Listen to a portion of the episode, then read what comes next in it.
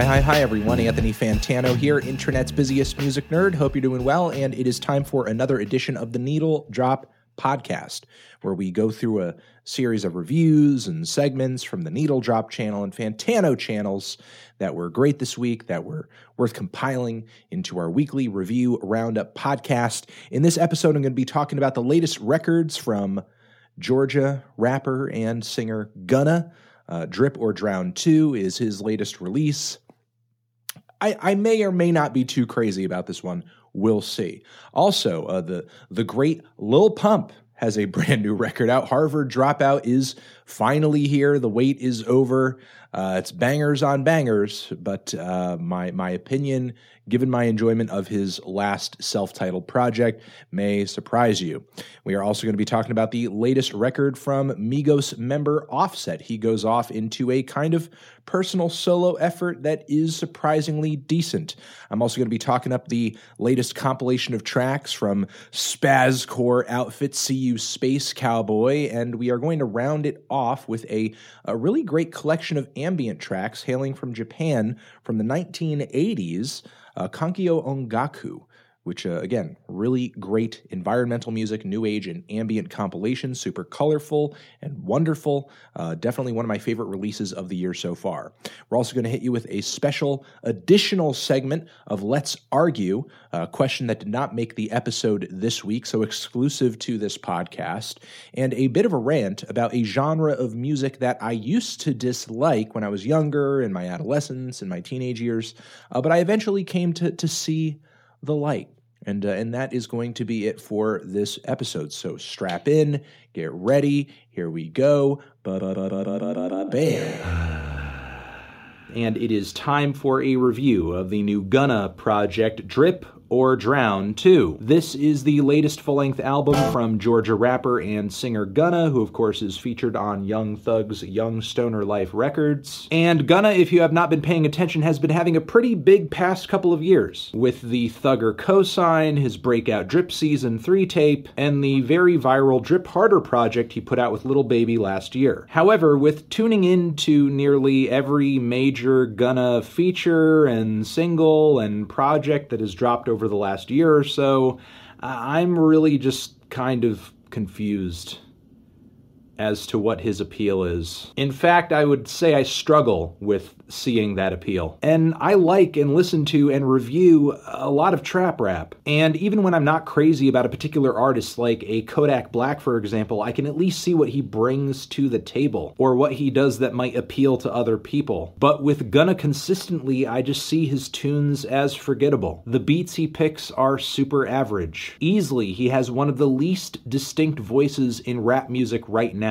If you had a gun to my head and forced me to pick him out of a lineup, that would be my death. His flows aren't anything special in the grander scheme of the genre, and most of what he does is painfully derivative of the artist who helped put him on in the first place. I just see his whole existence as redundant. Will it be that way down the road? I don't know. Artists always change and grow and expand and try different things, but as of right now, that's pretty much how I see it. And keep in mind, these are all of the feelings I already had going into listening to this new album. And unfortunately, I can't say Drip or Drown 2 has really changed my mind. The one thing I can give this album is that for the first leg, it's got a consistently wavy and psychedelic vibe coming off of the instrumentals. And it seems like Gunna has a pretty focused aesthetic in mind. It is very watery. A lot of the instrumentals give you the sensation of being submerged in the ocean and you're slowly falling into this wet, salty abyss. The vocals may not be anything to write home about, but Gunna at least doesn't get in the way of great instrumentals like on the track Outstanding, which for all intents and purposes do kind of sell the song. That is enough to make the first leg of this album, for the most part, pretty relaxing and listenable. And keep in mind, I'm just saying this section of the album is listenable. It's not mind blowing or anything like that. But it only takes till about the Lil Baby feature on this album for not only this record to take a nosedive, but for Gunna to completely lose sight of this aquatic vibe he's drummed up. And then he just essentially transitions into mega formulaic autotune trap rap with no charisma, no passion, no soul, no nothing. It's so lifeless, it's so mind numbing, it's so devoid of anything interesting or memorable. Pretty much just like the Drip Harder project, but just with one of the two voices that that album contained. Lyrically, I didn't go into this album expecting that much, but a lot of the time it seems like Gunna is trying as hard as he can to do as little as possible without seeming like he's doing nothing. I don't mind minimal trap tracks with maybe a funny or an odd or an outlandish delivery. That's exactly why I enjoy Playboy Carti's Die Lit. Drip or Drown in a lot of ways is essentially that, but you have to subtract the creative and alternative production, the character, the flavor, and also the memorability. But unfortunately, Carti can't even save the track that he appears on on this thing. So yeah, eventually on this album, the lyrics devolve into total drivel. Look at the song Speed It Up. Eventually, the beats fall off as well, like the nasty, delayed, cyclical lo fi guitars on the track Big Shot, which are not very listenable at all, or the bland country trap fusion on the track On a Mountain, which sounds pretty much like a ripoff of exactly what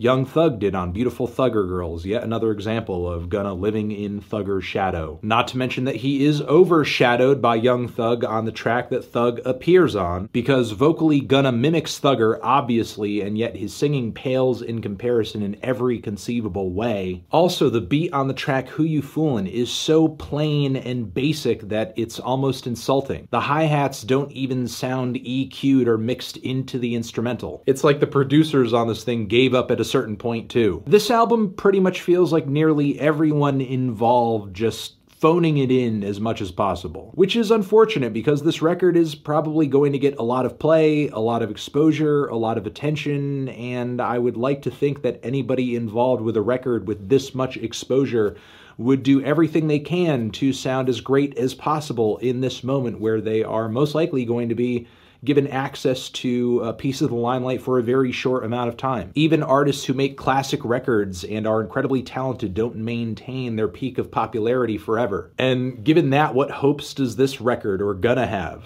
Because it sounds like he's really not trying at all and just doing the barest of minimums to fit snugly into a very trendy sound at this moment. I'm feeling a light two on this thing.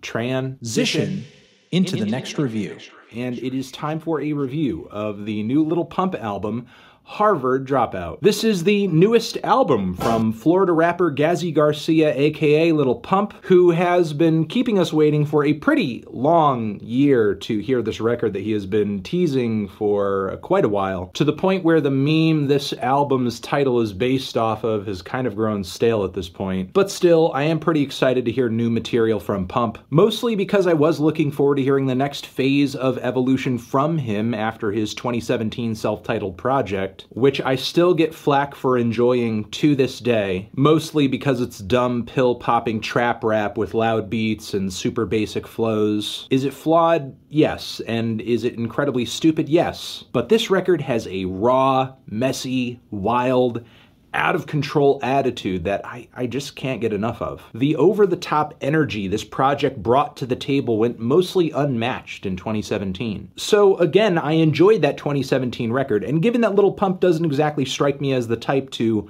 overthink anything, I assumed going into his next record he'd pretty much maintain everything that made him appealing to begin with. If it's not broken, don't fix it. But unfortunately, that's just not really the case, and uh, Harverd Dropout kind of stinks. Mostly for the exact reasons I feared after hearing one of the teaser tracks to this record, Racks on Racks. It was too slick, too well produced, too clean. It seemed like uh, Pump was putting a little bit too much effort into it. In the grander scheme of things, Dropout isn't as much of a fumble as other new rappers have had transitioning into the mainstream and into a bigger budget and a major label deal, like Lil Yachty with his awful Teenage Emotions record. But to a degree, Harverd Dropout still feels like an example of that, with the much cleaner presentation stripping away the rough and authentic appeal of an amateur who somehow hit it big. The beats on this thing are more pristine and slightly toned down in terms of bass and distortion and aggression. I wouldn't exactly call this record mellow, but the bangers on this thing are kind of mild. And all the tracks on this thing that feature super stripped back skeletal beats, those aren't really doing much for Pump's style either. I hate to emphasize the quality of the production so much in this review, but the thing is, half the time the beat is carrying Lil Pump. And if the beats aren't great, if they don't have an explosive energy to them, there's almost no reason to listen. There are maybe a handful of tracks on this thing where Pump is being his usual outlandish self, like on Nuh-Uh and Vroom Vroom Vroom and uh,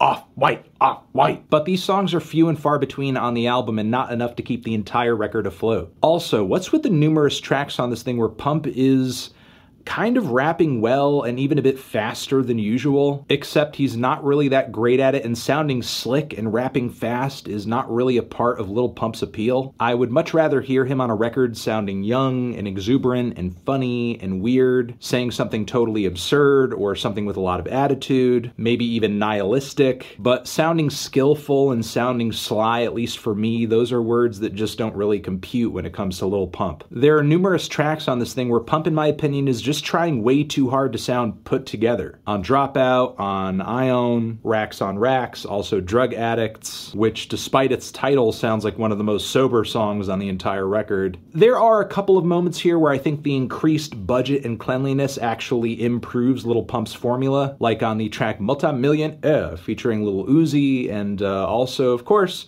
uh, the the song that is titled after his flagship catchphrase, Esskeetit! Those tracks are very catchy and have an incredibly high impact. But honestly, a majority of this album is either just straight obnoxious or painfully forgettable, totally failing to recreate that same part brain dead, part aggressive thrill of many tracks off the debut. Honestly, there's not a single song on this record that goes as hard as D Rose or even Boss. Walk in the trap like a boss, ugh! And that's just facts. I think the closest this album comes to creating that same energy is the very blown out Too Much Ice, but even that pales in comparison, and the Quavo feature on that thing is incredibly average. The song Be Like Me has one of the worst Lil Wayne features he's done in a while. Also, Pump's lyrics on this track I just cannot stand. They're just really conceited and pretentious. It's like the most annoying flex of all time because anybody who has a few brain cells to rub together really doesn't want to be Lil Pump. I mean, I like a lot of your music and I like that you're doing your thing and, and I like your existence, but I, I have no interest in switching places. And I think that's the case for a lot of people. The song Stripper Name is a total mess, totally annoying hook also features one of the worst instrumentals on the entire thing based mostly around this very um, uh, stale vocal sample. Again, it's another example of a very minimal instrumental not doing much for Pump in his style. The song Who Dat is basically a pointless ending to this entire record. I wish that Pump just sort of left this thing off on a high note with a skedit. The song Butterfly Doors, the flows on that track just feel like a Migos ripoff. And I love it with Kanye. I'm actually very happy that this song landed on this album instead of a Kanye album. Last year, I thought thought the music video and a lot of the memes branching off of the song were pretty cool, but just by itself, listening to it on an album, yeah, it's kind of annoying, not really that good, and I would be utterly embarrassed to be blasting this song in any public place. All in all, this is just a supremely underwhelming album from Pump. Where are the bangers? Where's the excitement? It's not here. And it's not even that Pump can't rap well or that his lyrics are dumb and blah blah blah blah. He's a mumble rapper. His bars aren't meaningful, they're not substantive. He's not an experimental, lyrical miracle, spherical miracle. If those are your problems with Pump, you've never liked Pump, and why do you even have any interest in this album? The problem now is that he's just gotten boring, he's effectively painted himself into a corner, and has kind of run out of ideas and has no choice left but to just make his music sound slicker and more expensive. And surely that's going to appeal to some people, but to anyone who enjoyed the debut tape for its raw energy and almost punkish attitude, on Harverd Dropout, yeah, that's completely gone. I'm feeling a light to decent four on this thing. Transition into the next review. Aye, aye, aye, and it is time for a review of the new Offset record, Father of Four. This is the debut full length solo album of Cardi B's Bay, one third of the Atlanta rap trio Migos. Father of Four, Offset. Over the past year or so, the Atlanta trio has been cashing out on their popularity by doing some extracurricular records with collaborative projects like Travis Scott's and Quavo's Huncho Jack Jack Huncho. Also, the surprisingly decent Without Warning with 21 Savage and Offset himself. A very dark and gritty collection of low key trap bangers, all produced by Metro Boomin. Last year, Takeoff himself dropped his own incredibly rushed solo album that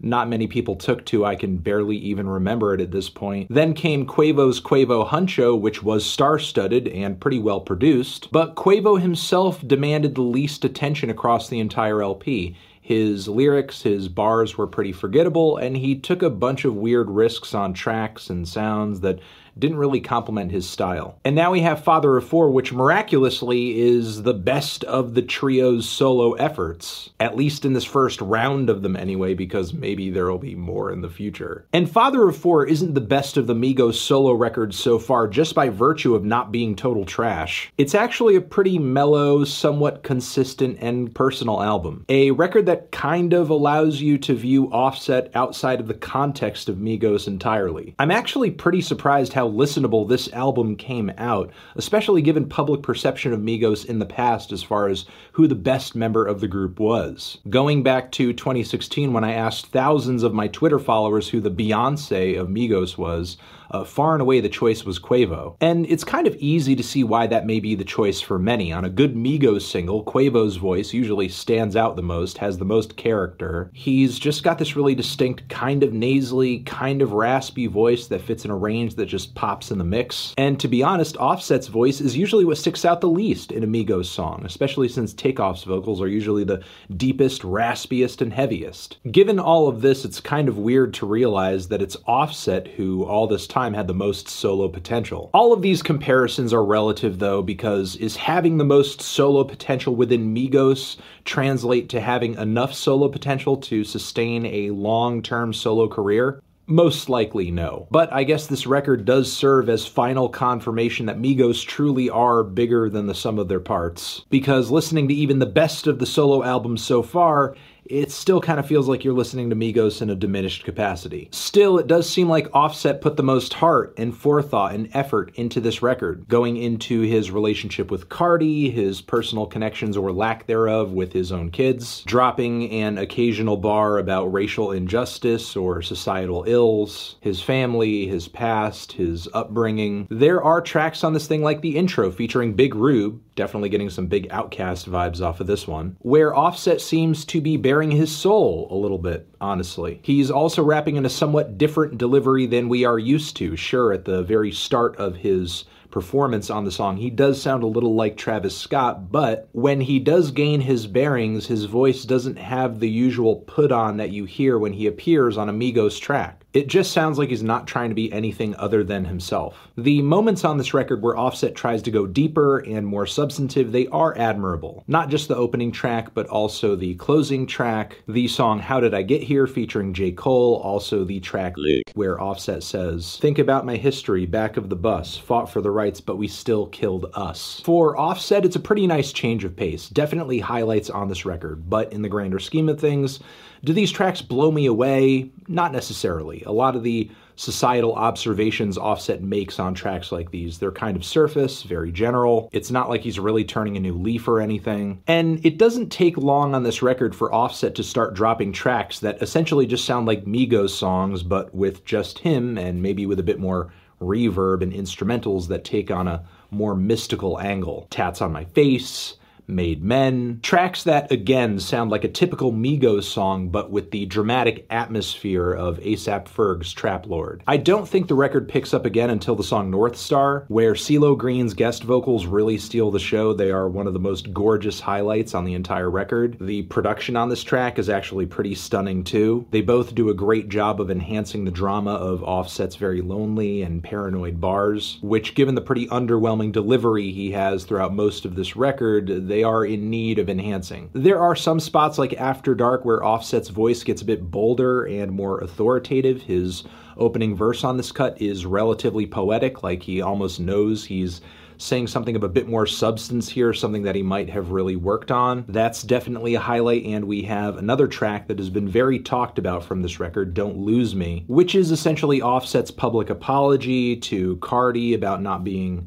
a good husband, being unfaithful, and honestly, it's it's no 444. The lyrics of the track feel more general than confessional, but it does sound like the instrumental samples a cricket, and that's kind of weird, but okay? There are also a lot of big features on the back end of this record that I hoped would pick up the momentum of the album, but many of them don't. Legacy with Travis Scott and 21 Savage should have been amazing, really should have been a blockbuster of a track, but is more of a dud. Mostly because it doesn't really seem like there's much rhyme or reason as to how the song features its guests. Sure, the instrumental is kind of pretty, but Offset and Travis constantly trading places and bars in the first leg of the song uh, really does no justice for either of them. It's kind of like they just cancel each other out. Meanwhile, 21 Savage appears with no real intro, no real build up or anything like that, and he disappears just as quickly as he came. I feel like everybody was doing their best on this track, but the way all the vocals and performances were organized and presented, it just feels like a traffic jam. Almost like that Kodak Black song, ZEZE, but worse. The Quavo and Gucci appearances on this thing are nothing to write home about, even if some of Gucci's ad libs in the background are pretty animated. Cardi B easily walks away with the best rapped feature on this entire record. Sorry, J. Cole. She brings the most energy, the most hilarious bars, and arguably does a better job focusing on the topic of the song than Offset does chasing after clout. And unfortunately, Offset doesn't really have anything all that poignant or memorable to say on the topic. The song Red Room, one of the lead singles to this record, is a perfect example of Offset's shortcomings as a solo artist. Because even though he's putting a lot of his own personal story into this record, and he tries to run this track as if it's like, an emotional diatribe or a monologue, it's still kind of underwhelming. Not really that strong of a hook or a tune to it, and Offset's delivery from front to back is bland and unmemorable. Doesn't really leave much of an impression at all, and the track just completely ends out of nowhere and somehow goes on way too long. I do think the track Came a Long Way does end things off on a somewhat high note, but the ride up until this point does make it kind of hard to celebrate. I don't know, man. I'm a little torn on this one. It's certainly a listenable album. It is pleasant, has a handful of highlights, only a few tracks that I thought were supremely lackluster. While there are some characteristics that I find very underwhelming, the production is pretty great. Offset does pull together a handful of very good songs, and given the previous two Migos solo albums, it definitely surpassed my expectations. I'm feeling a strong 5 to a light 6 on this thing. Transition into the next review. And it is time for a review of the new You Space Cowboy album, or rather compilation, Songs for the Firing Squad. This is a new comp of tracks from a band that formed around 2016, hailing from San Diego, pulling together tracks they dropped on a debut EP, a split they put out last year, a 2017 single, and more. The material on this thing might not be fresh, fresh, fresh, fresh, fresh, but it has mostly flown under the radar for pretty much everybody up until this point, and now the band has the opportunity to release these tracks through Pure Noise Records. A versatile and somewhat popular underground rock label hailing from the West Coast that's been platforming everything from emo to metalcore, dropping new records from groups like Senses Fail and Drug Church, as well as counterparts, and even a new EP from Less Than Jake less than Jake. But even given the versatility of the label's roster so far, this compilation is not really something that I saw coming, as I thought the style of music this band plays pretty much died out with the 2000s. SeeYouSpaceCowboy performs this really fast, spastic, abrasive brand of mathematic metalcore that I actually used to dig quite a bit from the likes of An Albatross and early albums from The Locust, as well as early records from Daughters. The sound, the trend, the style, it never really took on one single shape. You had groups within it that were more metalcore and grindcore influenced. Then you had others that gained a lot more inspiration from things like post hardcore and noise rock. You Space Cowboy, though, sits at a crossroads where just about every abrasive style of underground rock prevalent in the 2000s leaves some kind of impact on what they're doing here. There are even shades of Screamo on this thing, which the band hilariously acknowledges with the title of the fourth track, Stop calling us Screamo. The 18 minutes this compilation lasts is spread across 13 tracks, which obviously does not leave a whole lot of runtime to each song on this record. So the band is hitting listeners with a lot of riffs and breakdowns and grooves and noise and transitions at a very fast pace. Heavy, fierce, gargantuan, chugging chords, some weird, sour, odd, angular guitar passages as well, blast beat drums, guttural growls, and throat shredding screams all make up the countless changes across this very short span of time. And even though a lot of the tracks on this thing are limited to one minute and change, the group comes through with some pretty memorable compositions and ideas. Like the raging mosh pit of sour, blazing chords the band blasts through on the intro track here, or the very tight and kind of danceable post hardcore drums and guitars at the start of Self Help Specialist, kind of sticky. The kind of sour and off kilter guitar leads on the song Stop Calling Us Screamo feel almost post punky. Then there's the powerfully abrasive and freakish, noisy guitar chords on the third track of this thing, some parts of which almost give the noisiest and most gruesome bits throughout the Converge discography a run for their money. There's also a kind of demented breakdown toward the end of the track that's absolutely hilarious. This compilation is like a relentless roller coaster of extreme versions of aggression and humor and absurdity especially if you read through the lyrics and especially with laugh through the pain song titles like Pep Talk from a Nihilist, Jimmy Buffett Doesn't Even Surf, I am a transcontinental railroad, please run a train on me, and one of my favorite tracks on this thing that references a Trailer Park Boys episode, You Don't Understand, the liquor is calling the shots now, Randy Bobandy. When it comes to this very fast, abrasive, busy, ever evolving and changing brand of very mathy metalcore, I wouldn't say You Space Cowboy is reinventing the wheel or anything, but it is done incredibly well. The performances on this thing are super tight. The production is very vibrant and heavy and fantastic. I would say going forward, though, why not more versatility? Why not more risks? Why not more layers? Why not more sticky, memorable, melodic bits? Because I do feel like the compilation, even though it is a, a bunch of songs pulled from various sources, toward the end of it, uh, it was definitely running thin on new ideas. Even with the very sweet and shouty and refreshing pop punk transition on the track Fashion Statements, I think the vocals could be doing a bit more to come off a bit more intelligible or even distinct. Still, though, this this is a pretty fantastic collection of tracks that has me looking forward to hearing what this band is going to be doing in the future. It is a very sweet little skull crushing and fun compilation of very abrasive rock music. I'm feeling a light 7 on this thing. Transition into the next review and it is time for a review of the new Kankyo Ongaku compilation, a Japanese ambient, environmental, and new age music 1980 to 1990. This is a new compilation out via Light in the Attic Records, a mega varied label out of Seattle that has been releasing albums and singles and comps for years from across the music spectrum, and this latest compilation from them uh, sees the catalog expanding into a very interesting direction, just as the title suggests Japanese ambient music from 1980 to 1990.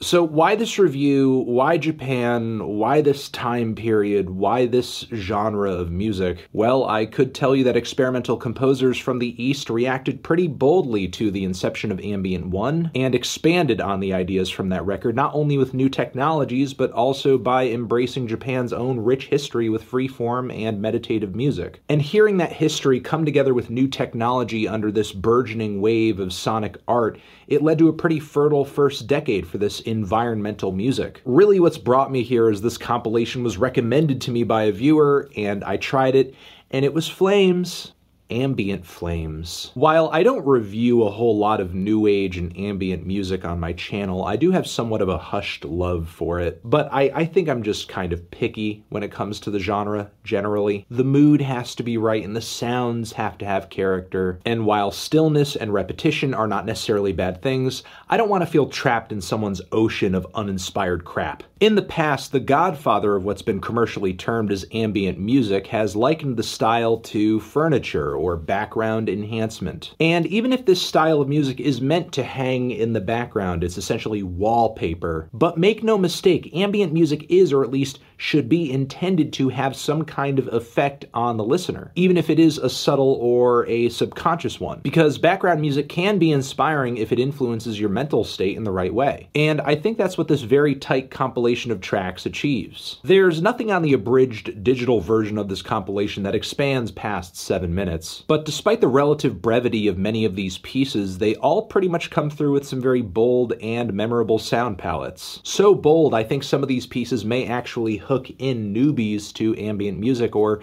even listeners who might consider themselves to be a bit too impatient for this style of music. There are 10 different tracks on this thing from 10 different artists. They all flow together pretty nicely, whether you're talking about more synthetic pieces on this thing like Glass Chattering from Yoshio Ojima. The track gives me the sensation of floating in an icy palace, and I'm just surrounded by all of these bright rays of light reflecting off frozen sheets of water. Then there are pieces on this thing that feature more live instrumentation, more organic instrumentation, like the song Ear Dreamin', which definitely lives up to its title. It is completely eargasmic. The song features this panoramic layout of all of these plucky metallic tones and what sounds like some chimey bells. And all of it's performed in this very loose and intimate and primal circle of pure bliss. Tradition meets the new age on this track with some of the ethereal and bright, gorgeous, drony synth tones swelling in the background behind all of this instrumentation. It's just a wonderful marriage of new and old, and sounds totally refreshing despite how old it is at this point. There are other pieces on this thing that are incredibly minimal and pensive, like the opening cut still space from Satoshi Ashikawa, which features these very polite and gentle synth notes popping and swelling at a very loose and a very slow pace it's progressing so slowly and so loosely that you have to kind of relax and zone out and process it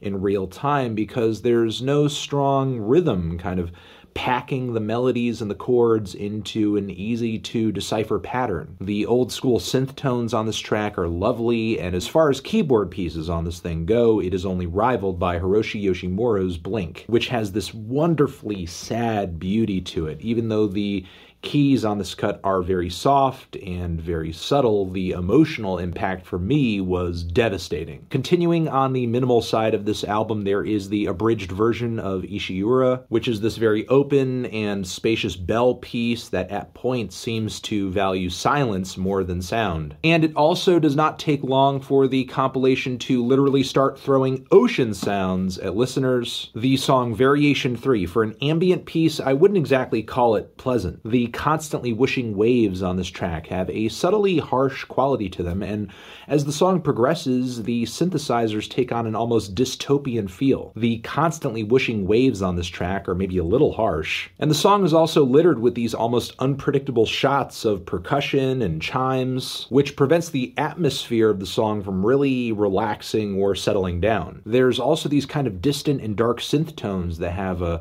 a strange chorus effect or a phaser effect on them. They sound like a, an old school conception of postmodern sound, almost like I'm listening to Vaporwave's sans internet culture. The water theme continues on the track Praying for Mother slash Earth, Volume 1, which gives listeners more of a babbling brook experience, set against synthesizers that get progressively more and more dystopian as they continue.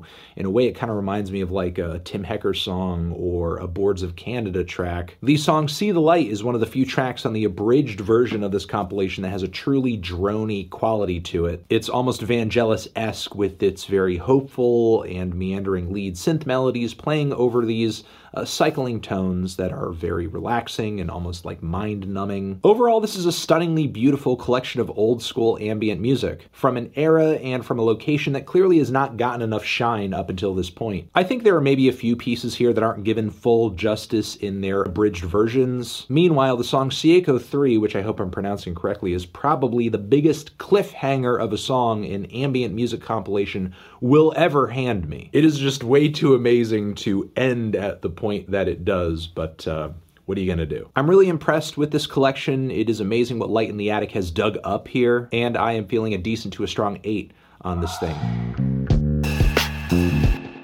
Bhad Bhabie gets too much flack and not enough credit. Look, I've said multiple times before that Bhad Bhabie, Cash Me Outside, uh, she's reached the very low bar of quality uh, to enter the trap rap game and, and do her thing uh, just as well as anybody else does it. However, she's just kind of a meme, and her big breakout record wasn't so much a breakout, and it was just really underwhelming, and there's not really any reason to just kind of listen to her music by itself because she has very low musical appeal, and you know most people are just kind of tuning into what she's doing to gawk at it. And I'm not really sure what else to give her credit for past that point because her sound, her style really hasn't been all that influential. In fact, I would credit more someone like Kreayshawn uh, for setting the table for someone like Bhad Bhabie, actually. If anybody isn't getting the credit they deserve, it's, it's Cray.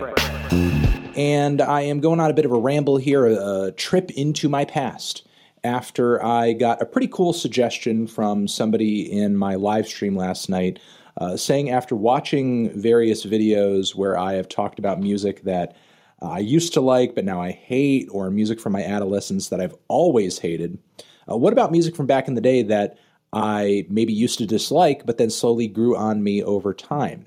And I think I have a pretty prime example of that uh, that I could share with you guys here. For the most part, a lot of the music that I would end up kind of turning myself onto down the road uh, that maybe I wouldn't have enjoyed when I was in my adolescence. A lot of that was more uh, as a result of just a lack of familiarity and intimacy with that kind of music, uh, as opposed to just like instantly being repulsed by it when I first heard it. Uh, I can't say that in my older age, I definitely enjoy and appreciate pop music a lot more uh, than I did when I was younger and I was more of a, I guess, a rockist and just into uh, metal music. But uh, one thing that I did do a huge 180 on in my teenage years, I can say, is uh, is is this record right here, uh, Misfits Earth AD, which is now currently uh, one of my favorite Misfits records, and uh, I wouldn't even say this is you know uh, limited strictly to this record, but around the time that I thought this album was awful, um, I actually disliked most punk music. of course you had your instances of pop punk that got into the mainstream uh, and skate punk as well that I actually did enjoy when I was younger. You know, your Offspring and your uh, Green Day and that sort of thing. Uh, but most blends of hardcore punk uh, when I was younger, I just hated. I thought that it was too fast and that you couldn't really tell what was going on because it was too fast. Uh, a lot of the times, especially in the case of, of this particular Misfits album, uh, recording kind of messy, kind of smudgy, didn't really see the point of it because uh, around that time, a lot of what I enjoyed about metal music was how clean and crisp and punchy it was, how heavy the riffs were, how badass the attitude was, how macho it was, and that sort of shit. And not to say that the Misfits weren't macho in their own right, they definitely were. Uh, but this was a time where I, I, think what I was looking for in the kind of music that I enjoyed, I just couldn't really get out of the Misfits. You know, I, I didn't really appreciate their spooky, weird, creepy aesthetic. And again, I just thought it was too fast. It was too messy. Why would you play this fast? Why would you play this chaotically? Because your riffs, the the the distortion, the hard hitting characteristics that I look for in rock music. It's it's not translating for whatever reason. Um, being as young as I was at the time, there was also probably a, a certain level of, of of angst that I was looking for in most of the music that I was listening to. Uh, that uh, you probably don't really get out of a Misfits recording, as a lot of their songs aren't all that uh, deep emotionally or introspective or uh, about societal ills or anything like that. Uh, a lot of what they just write songs about is just kind of creepy, weird uh, B movie Halloween type shit. You know what I mean? Um, not that I dove all that deeply into their lyrics around the time that I decided I hated their music anyway, uh, but to listen to something that had such a smudgy and a messy recording, I, I just didn't get the point of it. You know, I didn't see the appeal. And it wouldn't be until far down the road when a friend of mine turned me on to uh, Dead Kennedys, and I also uh, took it upon myself to listen to groups such as Minor Threat, who, yeah, hardcore punk bands, yeah, played with a lot of speed, but uh, the musicianship was pretty high quality, and the recordings on a lot of the records from those groups are fantastic, like really freaking good. And I feel like after getting a clearer grasp of what exactly a lot of these groups are doing musically, then I was able to go back uh, and listen to an album like Earth AD and really kind of get something out of it. Also, I think um, When I had eventually returned to the Misfits, I ended up listening to a lot of their tracks, uh, not off of Earth AD, from records that are a lot less hardcore in terms of their delivery and their speed. Uh, listening to tunes like uh, Where Eagles Dare that are a lot catchier, a lot hookier. Uh, but now the speed, the aggression, the ferocity, the chaos of a record like Earth AD, I definitely appreciate a lot more in retrospect.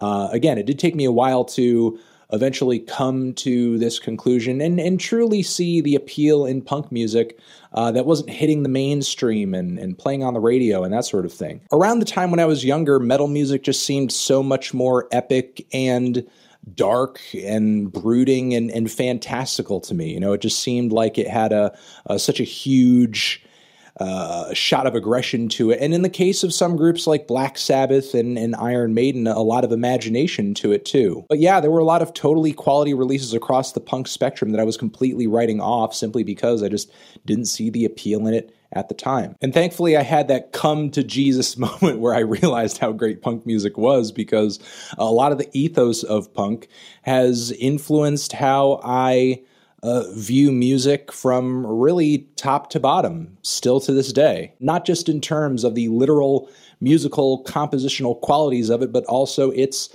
aesthetic qualities, its authenticity, its delivery method. It also led me to understand that uh, not just rock music, but various shades of popular music have these really compelling, intriguing, experimental, adventurous uh, versions of what's exposed in the mainstream hanging around in the underground, waiting for uh, passionate fans to sort of look under a rock and discover it. It is a really great, ferocious hardcore punk LP with some great tracks on it. I highly recommend uh, uh, Queen Wasp, also Green Hell, and uh, Demonomania. Over here next to my head is another video that you can check out. Hit that up or the link to subscribe to the channel. And if you guys want, head down into the comments and uh, let me know what music you may have hated as an adolescent and then kind of grew to appreciate and enjoy when you grew later into your teenage years or your 20s, adulthood, so on and so forth. Anthony Fantano, punk music, uh, forever.